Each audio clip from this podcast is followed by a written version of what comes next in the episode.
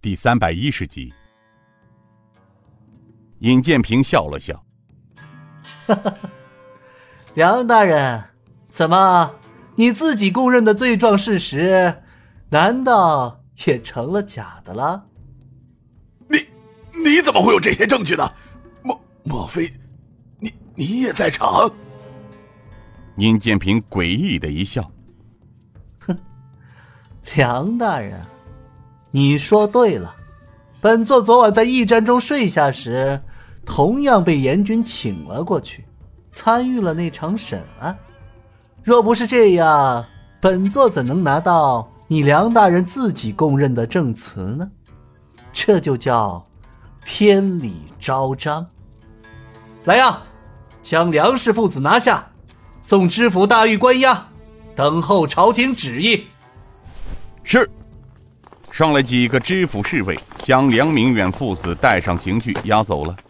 一起骇人听闻、沉寂六年之久的严庄杀人纵火焚尸案，四天的时间就告破了。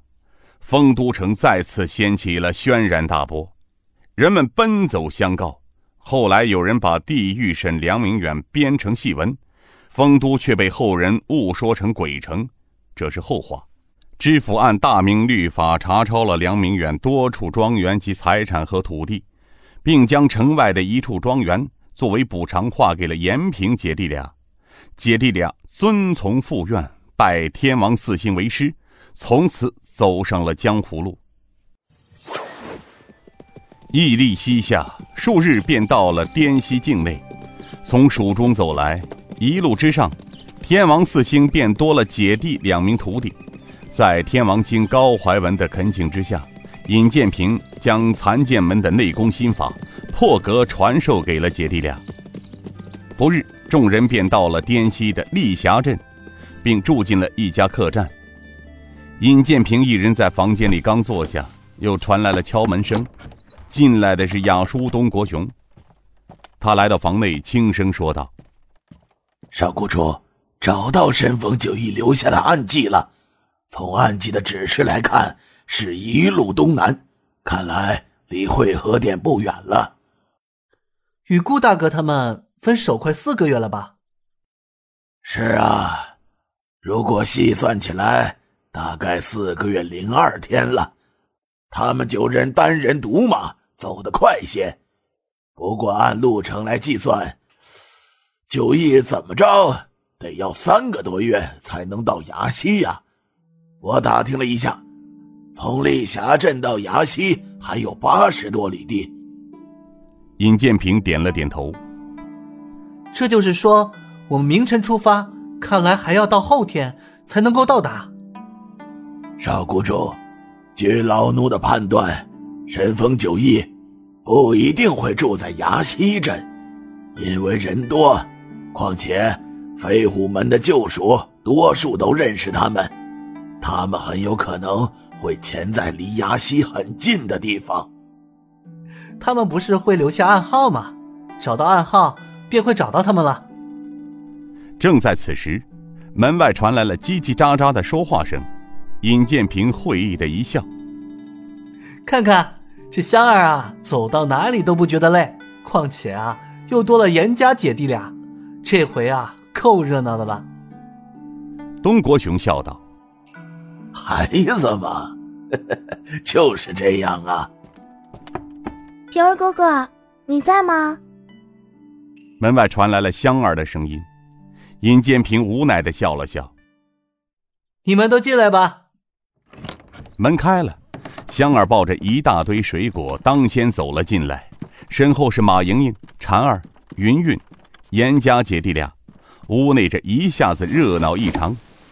香儿把几个圆形水果放在桌上，嘬着小嘴说道：“平儿哥哥，你猜猜这是什么水果？”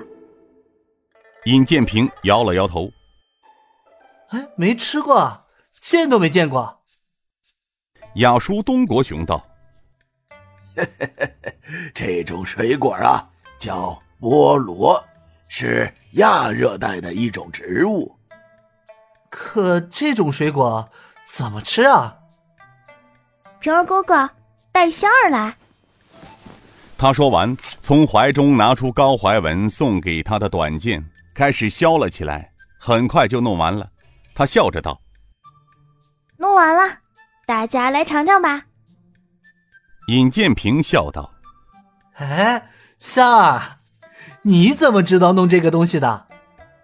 马莹莹笑道：“他呀，是街上卖水果的大爷那学的。”尹建平拿起一块尝了一口，哎，这菠萝真好吃，又酸又甜的。嗯，来来来。大家尝尝。丽霞镇住了一晚，第二天清晨，众人又上路了。随着神风九翼的标志，到了傍晚，便到了一个叫松桂的小镇。说是小镇，倒不如说是一个百十户人家的寨子。众人进了寨子，便迎面看见了一座客栈。客栈的旗杆上挂着松江客栈的牌子。尹建平道。大家赶了一天的路了，辛苦了。今晚就在此地歇歇脚，明日再走也不迟。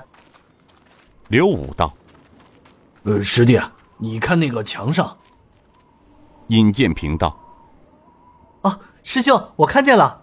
从这标志暗号说明，神风九翼啊，就在附近不远的地方。”哎呦，众位客官，一路辛苦了。不知道是打尖儿还是住店呢？